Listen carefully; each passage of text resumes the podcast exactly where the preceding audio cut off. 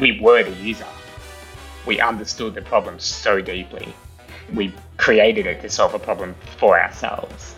We always thought about it from a product perspective. How can we productize this? How can we build this as a product? Hey, client, we'll actually give this to you for free if you let us build it as a product and we'll go sell it to everyone else.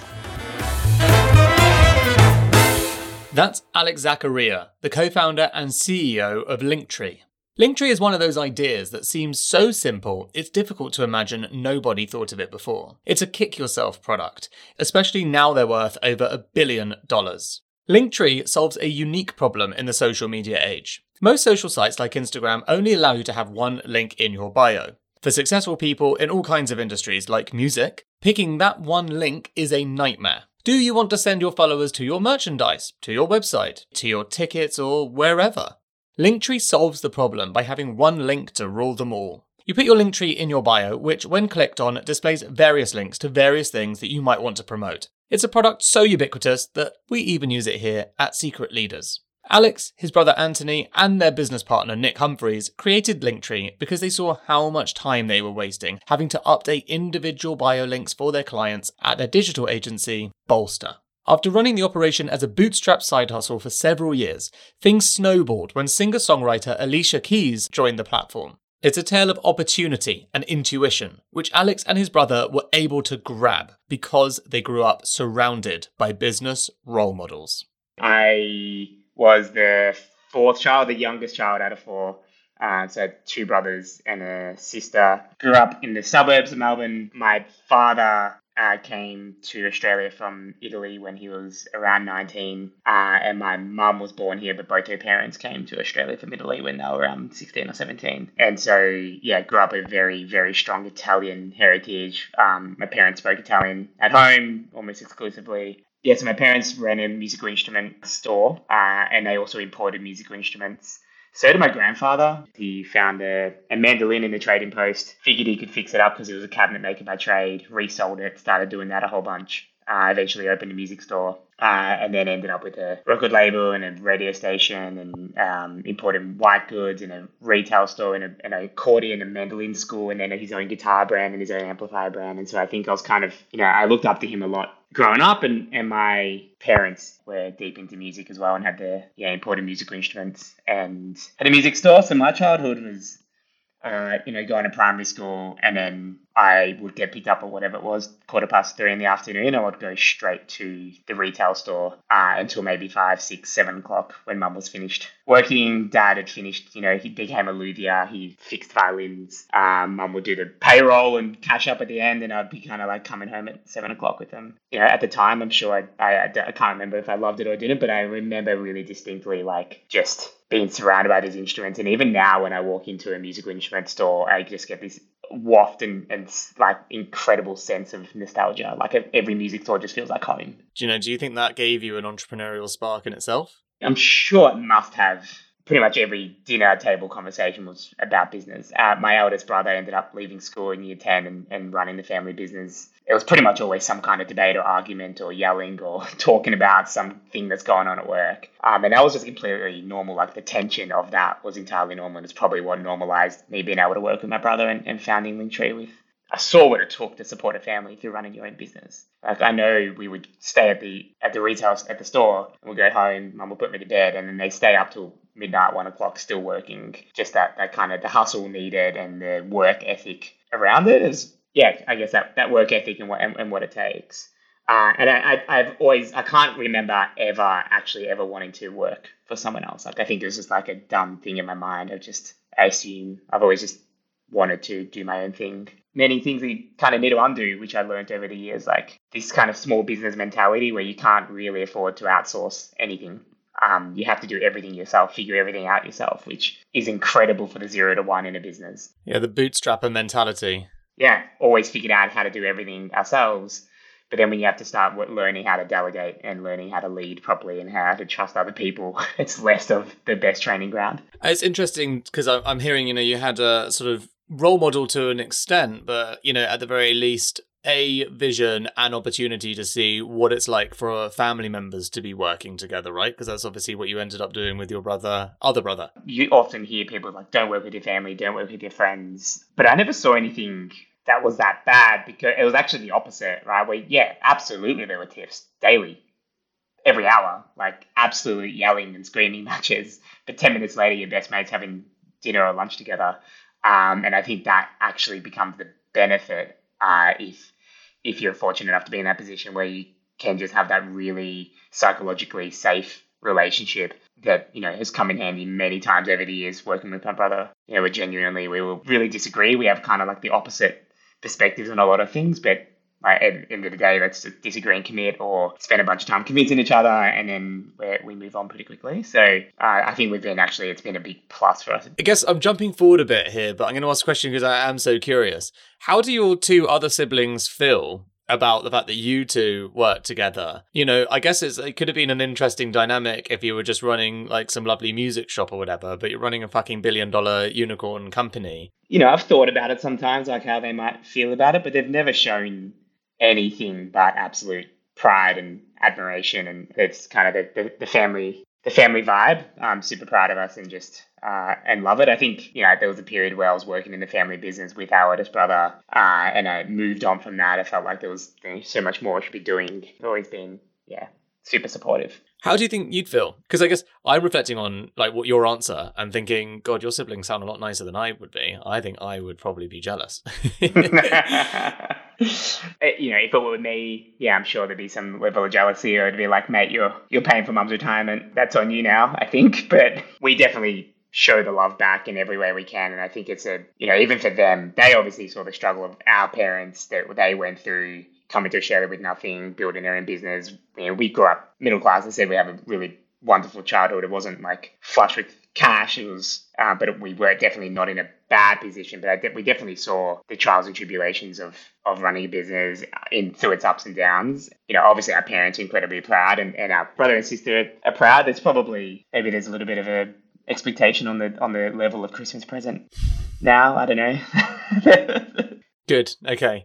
Um, so let's move on to your early career then. You grew up with this sort of music influence and music shop around you, instruments everywhere, obsessed with music. What was your early career like? Like, did it carry on following the theme of music? It did for a little while. Yeah. So through high school, I just knew I wanted to do my own thing. Parents really wanted me to go to university, so I was going to go to study entrepreneurship uh, which was a relatively new course in Australia at the time. You know, I ran uh, the formal after parties for the year 11 and 12s when I was in year nine. I did all kinds of like side businesses. I then went to university. I stayed maybe a few weeks, like maybe formally a, a, a term, a, a semester and I got out of there. I absolutely hated it. Figured I could learn a whole bunch more just doing things myself and learning and failing. Uh, and again, I recognize that's a privileged position to be in because I had a house, a roof over my head, and somewhere to live with my parents.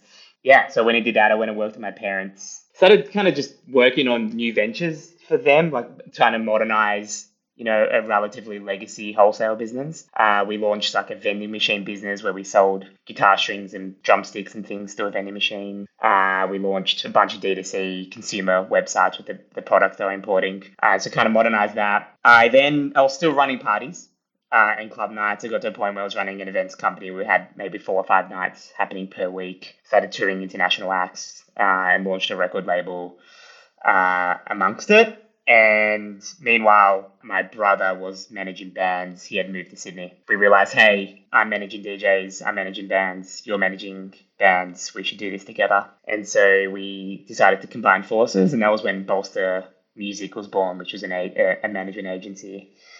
Uh, that was fun for a while. We we had a, a, little bit of success. We had you know some bands reach the, the top of the, the charts or the you know top ten in the charts in Australia. We had one song reach number one in 41 countries. Uh, and so that was fun for a little while. But through that and through, you know, knowing the music industry growing up uh, and then knowing the music industry managing bands uh, in Australia, we really realized that the music industry was not taking advantage of digital marketing or technology, digital marketing technology that other industries were taking advantage of, like e-commerce and what brands were taking advantage of. So you know, I'm talking about things like remarketing and conversion tracking and those kinds of things. Anthony had started doing some just like freelance media buying for a festival, and I was looking at it, I was like, we can do so much more with this. What do you like? Stop buying display ads and this boring stuff. Like we can do some interesting stuff here. And so when and convinced a festival that we knew what we were doing with this. They gave us a $300,000 budget, and it was the first time I'd signed up to AdWords.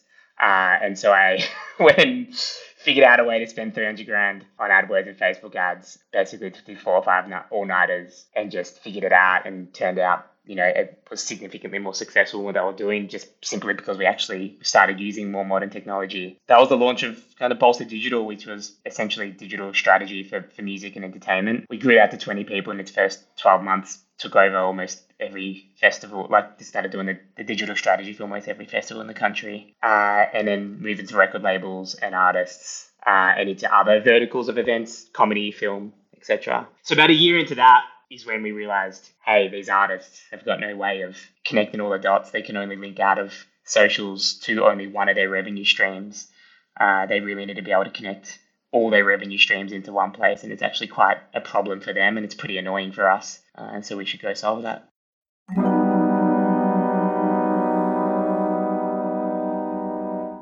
If you're trying to grow your startup and you're dealing with companies outside of the UK, you're probably going to need ISO 27001 at some point. It's not the sexiest acronym, but it's basically the global standard for proving your security practices are up to scratch, like how you handle customer data. The same goes with SOC 2. You're going to need it if you're a SaaS company. But achieving these security frameworks can be very tedious and very costly. This is where our partner, Vanta, comes in. Vanta automates up to 90% of the work for certifications like ISO 27001, SOC 2, GDPR, HIPAA, and more, getting you audit ready in weeks instead of months and saving you up to 85% of the cost. And as a special offer, our listeners get 20% off Vanta. Just head to vanta.com slash secret leaders. That's V-A-N-T-A dot com slash secret leaders for 20% off. There's a link in the description.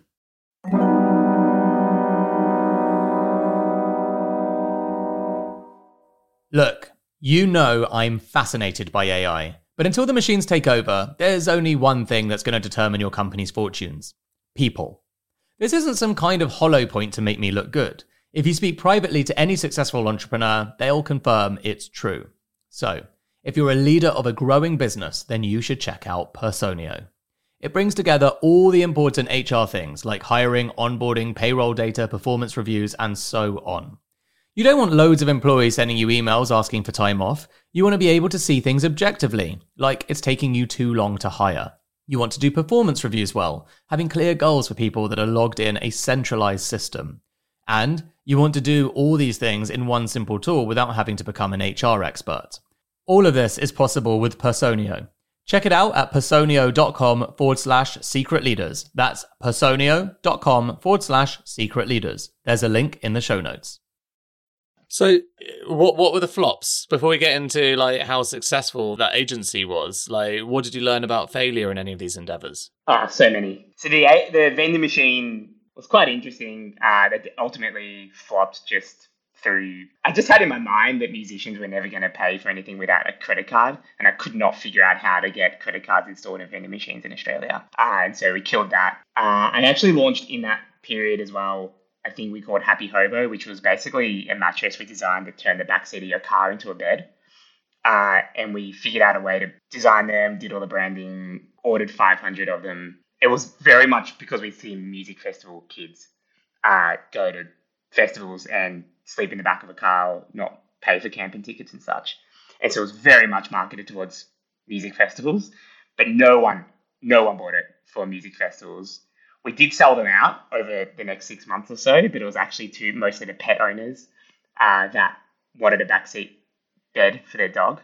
Uh, and so that was like an interesting lesson in knowing your customer before you start things. Uh, still kind of worked out in the end. We didn't continue that.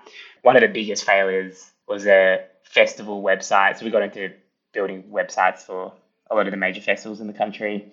And for a festival, the launch of a website at the moment of launching your lineup is like the most significant moment of your campaign. We were spending weeks building this website, multiple nighters the night before. National radio station in Australia, Triple J, announces a lineup at 8 a.m. We're supposed to push live on the website, and it just completely crashes and just nothing loads for a very long time. I threw up. I was like, it was a, it was an absolute disaster of a day, and I think that was a, a pretty big learning for us to you know stop being such cowboys and figure out how to do this properly. But this is your client as well, right? So uh, you know, also yeah. particularly difficult and embarrassing. How would you handle something terrible like that happening? Yeah, that was terrifying that day. Um, you know, especially after I think we're in the office for, for 70 hours straight or such. Um, and so we're not in a, in a great place uh, mentally either. But that was a big learning in just being really upfront and admitting your mistakes and owning up uh, and acknowledging it and, and, and writing it. You know, call I, I ended up just calling them and saying we stuffed up. Like this is, you know, there was no trying to figure out, giving excuses. I probably would have wanted to give them every reason on the understand why this happened. It was just like, look, we stuffed up. We're going to make it right. Give us ten, you know, get right right now. I'm trying to get your website up. Just let me call you in two hours. But ultimately, it was okay. They were actually incredibly understanding given the circumstances. So before we move on to Linktree, I just want to know like how big did this business get and kind of how do you maneuver out of it? Bolster got to I think around 70 people, uh, which for a niche agency in Australia is sizable. Uh, we continued to add services. Uh, it was very much digital strategy for music, entertainment, culture, but we began to add you know, data, insight services, uh, started connecting brands to the music. So it became very much we became the experts in how to market to a music-based audience, and so brand we started working with brands on how to activate music audiences. Um, and so we actually ended up launching YouTube Music into Australia and working with a bunch of major brands. And then we started doing music right, uh, digital rights and rights for festivals, so activations of festivals as well. So started really connecting the dots um, across kind of these like cultural audiences, which was heaps of fun. Uh, festivals have significantly more reach and more clout uh, than traditional publishers have. And so we ended up working with a music festival in Australia, a real taste making music festival called Laneway Festival. And we turned them into a, a media publisher. So we launched a always on media property and started yeah doing real journalism through that amongst music and connecting that with brands. And that was a huge, huge learning, lots of fun as well. Ultimately, when COVID hit, is when that started to go the other way because it's all music. And whilst we had thought about uh, a bunch of contingency plans and thought about, you know, what happens in uh, what happens in an economic downturn.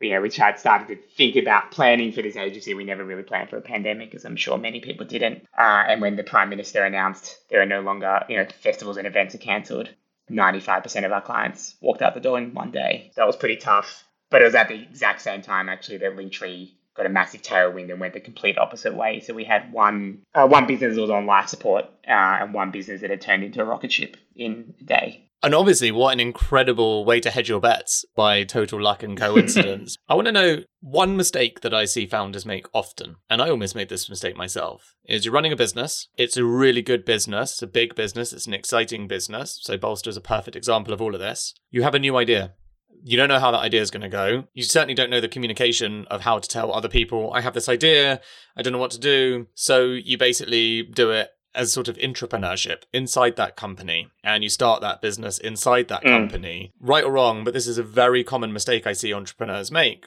How did you literally set up Linktree at the same time as Bolster? What were the kind of timelines there? And how did you find like managing the communication around who knows, who doesn't, what's right, what's wrong? Yeah, it's always fascinating watching products come out of agencies and how agency founders think about this because I, I, get the question all the time of, of how they went about it. It's fast. It's, it's, it seems to always be that agency owners after a few years are just like, oh my god, how do I turn into a product? Please get me out of service. Also, because agencies have really like their job is they have creative people, right? So like you are going to have really great ideas. Yeah, it's just, uh, but whether or not you can like focus on executing them is the hard thing. Totally, and because of creative people, I also think because you're just solving problems all the time. A client gives you a problem, you're solving it for them, and that's ultimately, ideally, the creative uh, thinking about ideas. You know, you're so close to the customer all the time because you're just dealing with them as a client, and that's ultimately where Linktree came from. Like we understood, we were the user. We understood the problem so deeply. We created it to solve a problem for ourselves.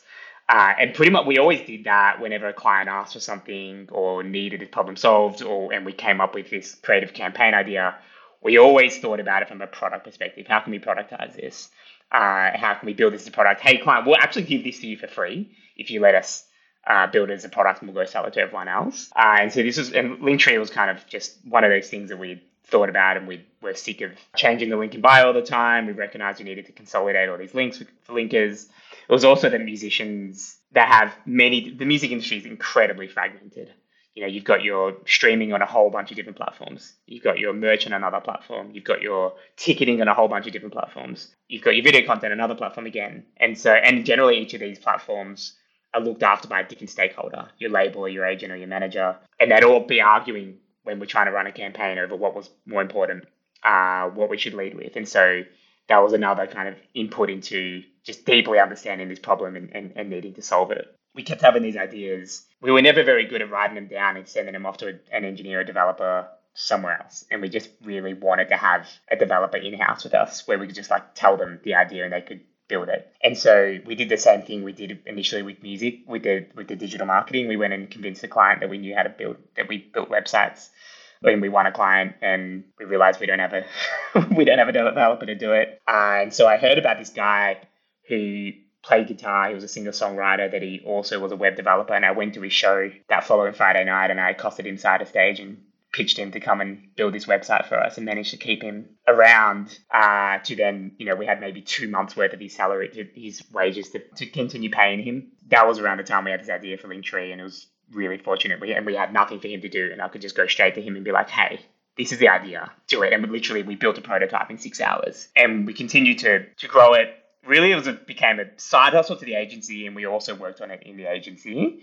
And so there were people within the agency that got to work on it. But uh, most of the time, that, that agency was scaling so much that unfortunately, and I'm sure many agency owners or those that build products in agencies get this, that client work always comes first. There's always some kind of deadline. And so your own product just keeps getting pushed to the bottom of the pile. And so we would always be working on it later night. We'd come home at maybe 11 o'clock, midnight from the agency. We'd stay up until maybe 3 or 4 a.m. answering support tickets keeping the thing alive. And eventually we got to the point where, hey, we decided we needed to split this and actually have a couple of dedicated, a couple of the engineers go dedicated onto the product because it was just never getting the attention and, and it was growing enough such that it needed full-time support from an infrastructure perspective at least, let alone building features. It was built into two company, it's split out relatively early in the piece to at least have its own company for it, uh, but it was very much working working with the resources in, inside the agency as well as a whole bunch of hustle at home. As in, you know, there were there were people that absolutely loved doing the agency work. They were like, stop putting me on Linktree, and there were people that loved doing the Linktree work, and they were like, stop, you know, stop giving me agency client work to do. You know, it kind of evolved relatively naturally from there. What about like the drive to do it with your brother again? Was there a moment where you both decide to go and, and do it together, like at the same time? Yeah, again, I think it was quite natural. We were running the agency together, actually, also with our with one of our mates, without one of our mates, Nicky, who so he was a designer. He was actually living in London, doing the Australian in London thing, gallivanting around, making no money, trying to be a designer in agencies and making coffee on the side to survive. We realized we needed a creative. I called him and said, "Hey, you're making no money there. You should come make no money with us." Yes, he was such an awesome designer and awesome guy. I just really wanted him to be the, the one that helps us build the digital agency into more of a creative agency. We were doing it all three of us all together. Linktree was born out of that agency, utilizing the resources being paid for that by that agency. So it was just a natural thing that actually all three of us own it. And all three of us are founders. Anthony, my brother, had been like facing this challenge constantly. It's probably like the thousandth link in bio who had changed that day for one of our clients. And he was like, what? Like, there's got to be a better way. And I was like, got this idea Nick did all the design to start with. So it was very much all three of us anyway, and it was kind of just evolved quite naturally. We've kind of just always done everything together from then, even now recently launching a fund, we do it together. Everything that we do. Yeah, I don't think we've ever actually sat and been like, hey, everything we do, we do together. It's just like a very natural fit. We love working together. Uh, we know each other's strengths and weaknesses so well that we can play off each other really well. And so it seems to work. And I know I'm incredibly fortunate to have, you know, I had many partnerships prior to that that didn't quite work. So when you find the way it works, you want to stick with it. 100%. If I ask them what your biggest weaknesses were, what are they going to highlight for us? Oh, so many. I'm extremely pie in the sky, always thinking about the future. Uh, and so tend to miss deadlines that are right in front of me or, um, you know, not super diligent about on meeting deadlines. I'm sure my, my executive team will, will say the same thing. I've always been really thinking about, yeah, really optimistic. I'm like way too optimistic and very trusting and uh, thinking about the vision and we can do all these things. Anthony's the very risk averse one, much more pessimistic. Uh, generally will battle things out pretty quickly. And I, I reckon we'd probably still be in our mum's garage if it wasn't for me, but we'd also be entirely bankrupt and would have wasted all our money and done something very silly if it wasn't for Anthony. And it played quite well. And Nick generally has got this immense trust for us where we do all the kind of the business and money side of things and he's the creative. We've just had this this great trust between each other. The worst decision we ever made was when we all just agreed really quickly on something. And so now when we like pitch an idea to each other and it's just like, yeah, great idea, and we're like, whoa, whoa, whoa. That's a bad idea. Like let's examine this more.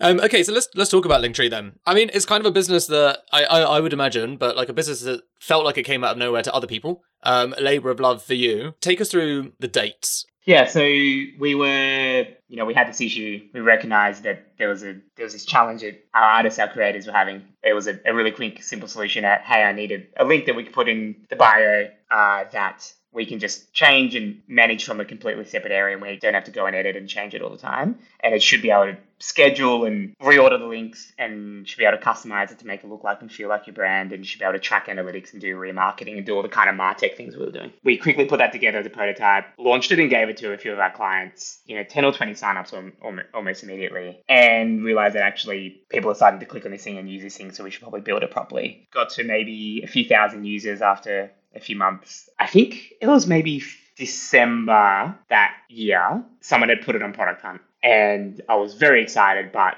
uh, we just kind of sprung into action, stayed up pretty much all night, replying to comments. It did really well. Servers got them, got into a little bit of trouble, but it was like this really exciting kind of moment where we realized that actually a lot of people were just like praising and seeing how simple it was and, and, and realizing what we had built about a week later, we realized that signups just started going crazy. And at the time, we had a we had an integration into Slack where there'd be like a ding every time someone signed up, and it just started going crazy. We realized that Alicia Keys had signed up, and we figured it must be fake. Uh, but it turned out it was real. We reached out to the agency, basically did whatever it took with them to build custom features for them so they would sign up the rest of their roster. And that ended up being the Killers and Pearl Jam and Chili Peppers and Elton John. That was obviously a big pinch me moment. Just out of interest, did you ever find out if it was her specifically that chose it or it was her agency? Did you ever find out? The person who signed up Alicia, who, who was working at this agency who signed up, founded and signed up for Alicia Keys, actually now works with us at Linktree. Um, we eventually took him over, brought him over the fence. Uh, he runs our partnerships now. And so but it continued to grow outside of artists. And that was, you know, this really fascinating moment where we realized, hey, you know, there's this, the Guardian signed up and we did not build it for publishers. Why did you sign up and learn from them, call them, understand their use case? Comedians signed up, actors, chefs. Uh, and so kind of just really rapidly continuing to talk to our users, and understand why they're using it, building out, building out functionality and trying to solve their problems as quickly as we could. So this is maybe Jan or Feb, about a year in. So at this stage, we're maybe at about 15,000, 20,000 users total. We were maybe around a thousand sign-ups a day from, but we were about 50 sign-ups a day before Product Hunt. It went to about a thousand sign-ups a day after Product Hunt and went to about 3,000 sign-ups a day after Alicia Keys. Uh, so it was about time we turned off that integration. It got pretty annoying uh, where we just kept hearing these bells all the time. And so it was obviously incredibly exciting time. We realized we are getting all these requests for features that we that we could charge for, and that actually thing was starting to cost us a lot of money to run, um, and we needed to start charging for it. And so we built out a bunch of functionality like analytics and custom. Um, and so we realized users want to customize themselves, so we launched that analytics, scheduling, I believe, uh, and put it into a paid version came up with six dollars because it sounded like we'd thought about it uh, and launched it. There was a sign up almost immediately that night. I remember doing an all nighter, just watching the chart, watching these transactions come in, watching the dashboard, following them, talking to them on chat, learning where was going wrong. All I wanted it to get to was you know seven eight thousand dollars a month so I could hire another engineer. And we just thought about it in salaries. It was like okay, we now clocked another X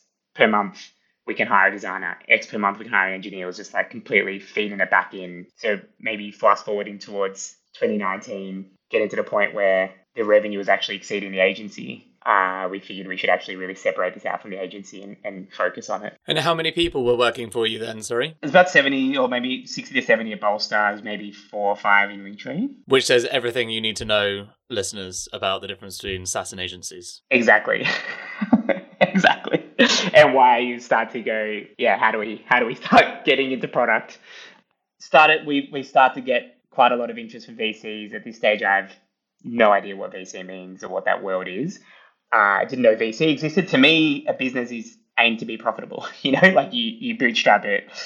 And so it took a little bit to, to learn about this world, but it came to early 2020 after the bushfires in Australia, and we realized that our platform was doing a little bit of good. We we launched this thing to where you could add a way to accept donations onto your profiles, and we raised a few million dollars through profiles from external, like overseas cash into Australia to give to the wildlife and the and the fireys, and realized we really should spend a lot more time scaling this. Uh, and it was tricky because you know building an agency with, with clients you care deeply about. They want a relationship with you, and the amount of time I was spending with clients was taking my time away from Linktree. And so we committed to thinking about how we can transition a little bit more, spend a bit more time in Linktree. We're also starting to find it challenging to compete with other VC funded startups in Australia for talent that we needed, specific talent that we needed for Linktree compared to uh, what Bolster needed. And so we started to explore this, this VC thing.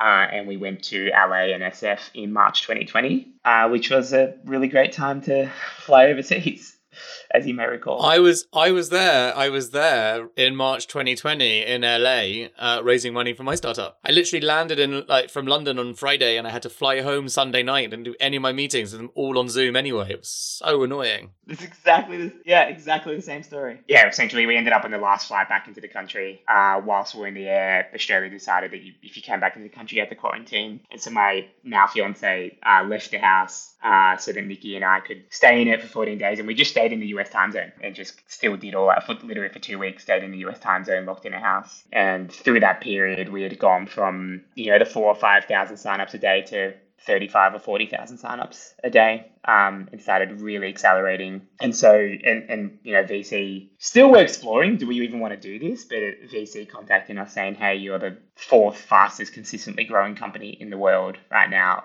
Um, you should really consider funding and we were we played around with it and ultimately decided hey we you know to build a consumer led business in australia there isn't many of them here.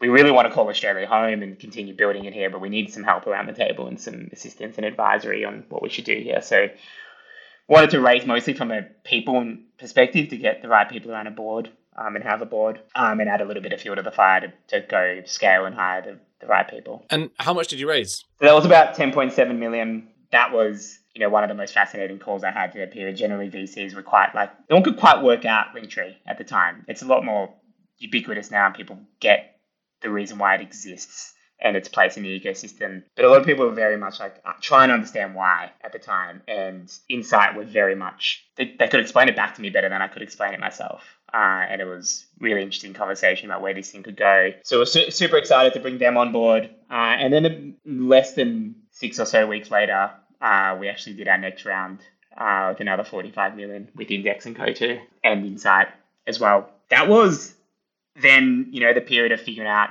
how do we go from bootstrapped to having this capital? How do we make sure that we keep this bootstrap scrappy mentality? But where should you spend the money? Where should you not? Uh, how do we grow sustainably? And then in, in 2022, you then raised over $100 million at over a billion dollar valuation, right?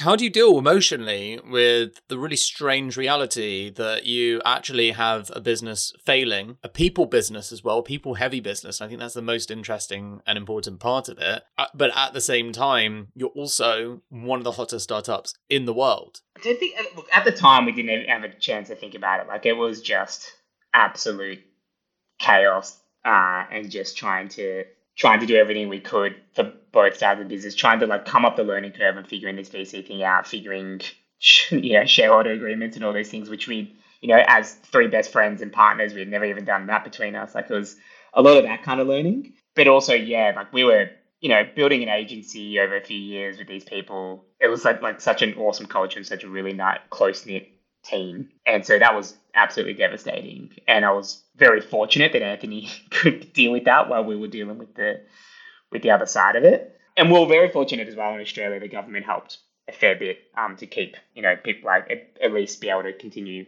paying people to a certain extent and keeping them around. And so just even still figuring that out was hard, but yeah, it, it could have been a lot worse. And what did happen to Bolster? Is it still running on fumes? Is it still going, or did you end up shutting it down? Kept it alive it, it pivoted to do a bunch more brand work during that period outside of just music. Uh, and a guy who we had uh, we had acquired one of his his business into the into the business a little bit earlier. Awesome operator. Uh, again, fortunately, and we sold it um, our shares down to him, and he yeah took over and still alive. It's actually thriving, rescaling, uh, very much in the same space, same vibe about it. And so again, I know I keep saying unfortunate, but like that's the, you know the the fact that that lives and breathes in the same kind of energy that we created around it is awesome. Well, the fact you managed to find the right person, that's the hardest part. Yeah, exactly. And it very similar to us, similar vibe, similar approach. Um, and so that's like really heartwarming. We love knowing that that still exists. Um, we can go, you know, go visit the office every now and then and see the energy around it um, because definitely miss it sometimes. What's been your biggest challenge in terms of personal growth? So, going from a bootstrapper all these years, family business guy, uh, all that stuff, to running a unicorn, scaling hundreds of people, it's an enormous shift of mindset. What have you personally struggled with? A few that I can name pretty easily. The first one being like the product builder, like the the, the guy who you know, my mind thinks in solutions and features. I generally thought about a feature because of a problem I was I was having, and it was very like an agency. It was very directive. It was here, build this. And as you build a product team who want to be the ones solving those problems, not being told what to do, it's like first kind of thing for me to learn and to speak to them in problems and not to speak to them in solutions and learn how to really run a product team.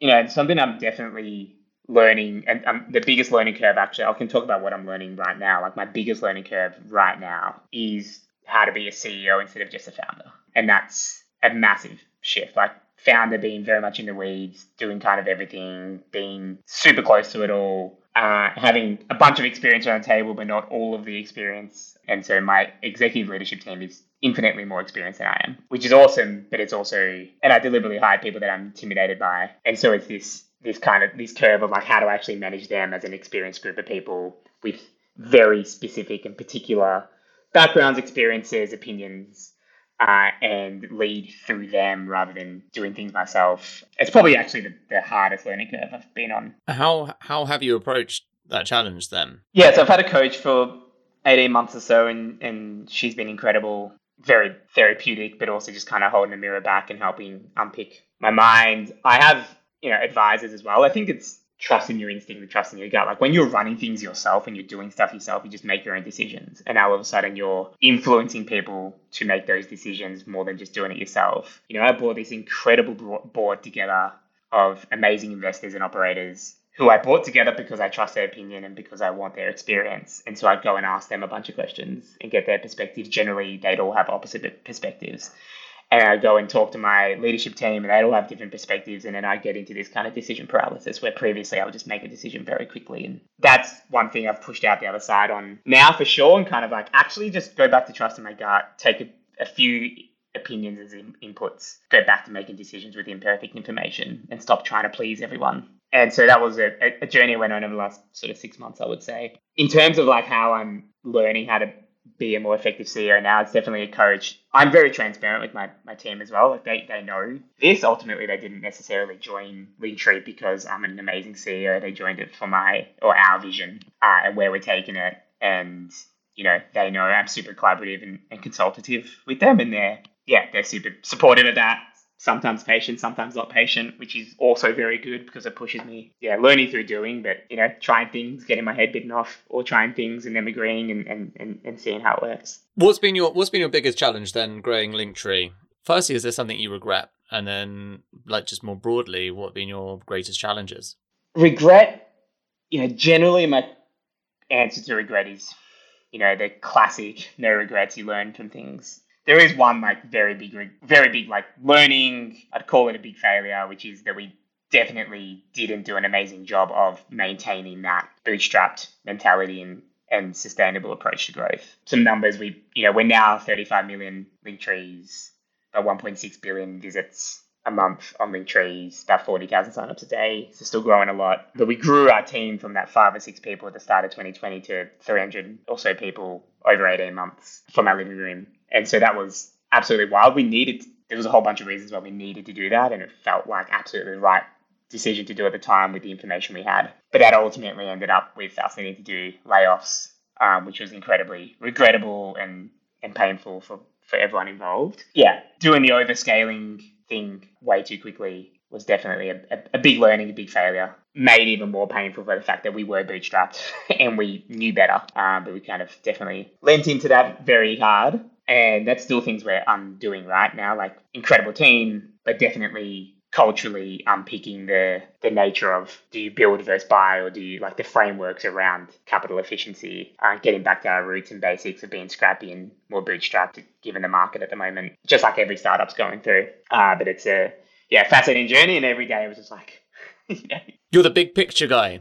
So, what's the big picture? Like, where's this all going? Like, obviously, Linktree can continue to grow and do what it does and serve more people and all that stuff. But I get this sense and I get this inkling that um, that's not enough for you. It's not.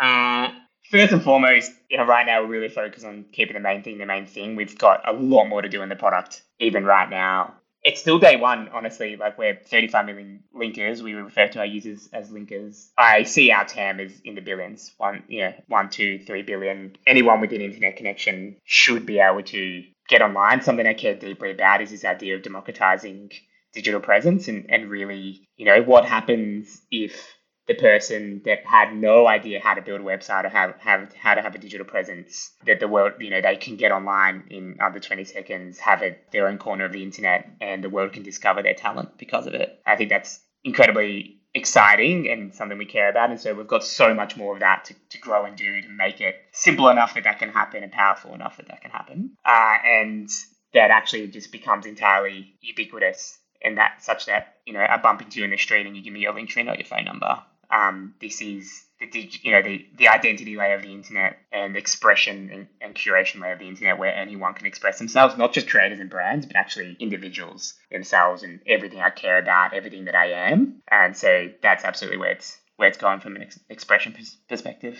Where does where does AI, where does GPT, where where do the technological revolutions both uh, help and hinder you? I've been thinking a lot about this from more broadly around the ecosystem, more so than just specifically to Linktree, right? Like what happens to content creators, uh, what happens to artists, what happens to brands and businesses, and this kind of thing that's happened in a moment where creators are wanting to block their content from training models and publishers are wanting to block their content from training models uh, and how does that all play out? And so i think that's going to be fascinating. In terms of from like a friend or foe perspective i think it's absolutely a friend uh, i think it's going to be fascinating to see what people do with it for linktree you know we're, we're thinking a lot about how we again like how do we simplify things? How do we help do things for you? How do we combine AI with our proprietary data? Like anyone can just go and put OpenAI's tooling into something and just call it AI driven. Um, and I think that's really boring. How do we combine that with our uh, proprietary data such that it actually becomes exponentially more powerful for the user um, and really means something to them? How do we automate things for them? That's how I'm thinking about it from a, a, product perspective. Okay, ending ending with inspiration. As a former bootstrapper, now uh, dirty VC money funded guy, um, what is your what is your advice to entrepreneurs that want to build big, incredibly fast paced, amazing, life changing technology companies? You know that will be inspired by your story. Bootstrap for as long as possible, but don't be afraid of funding. So much of what we are incredibly proud of has been afforded to us from being able to go through funding, learn from incredible people, the people I've met along the way because of connections through our investors and the way we've built the product has just been absolutely life changing and an incredible journey. But I think the leverage that you can create to get into your product to, to the point where you can have leverage over the way you fund and control your destiny more so is important. So bootstrap for as long as you can and get it to a point where it makes sense to fund for a particular reason. And then absolutely ruthlessly prioritize and do a much better job than we did of keeping your very much bootstrapped sensibilities, even though you have capital. Mate, thank you so much for joining on Secret Leaders. It's been a pleasure. Thanks so much for having me. It's been great fun.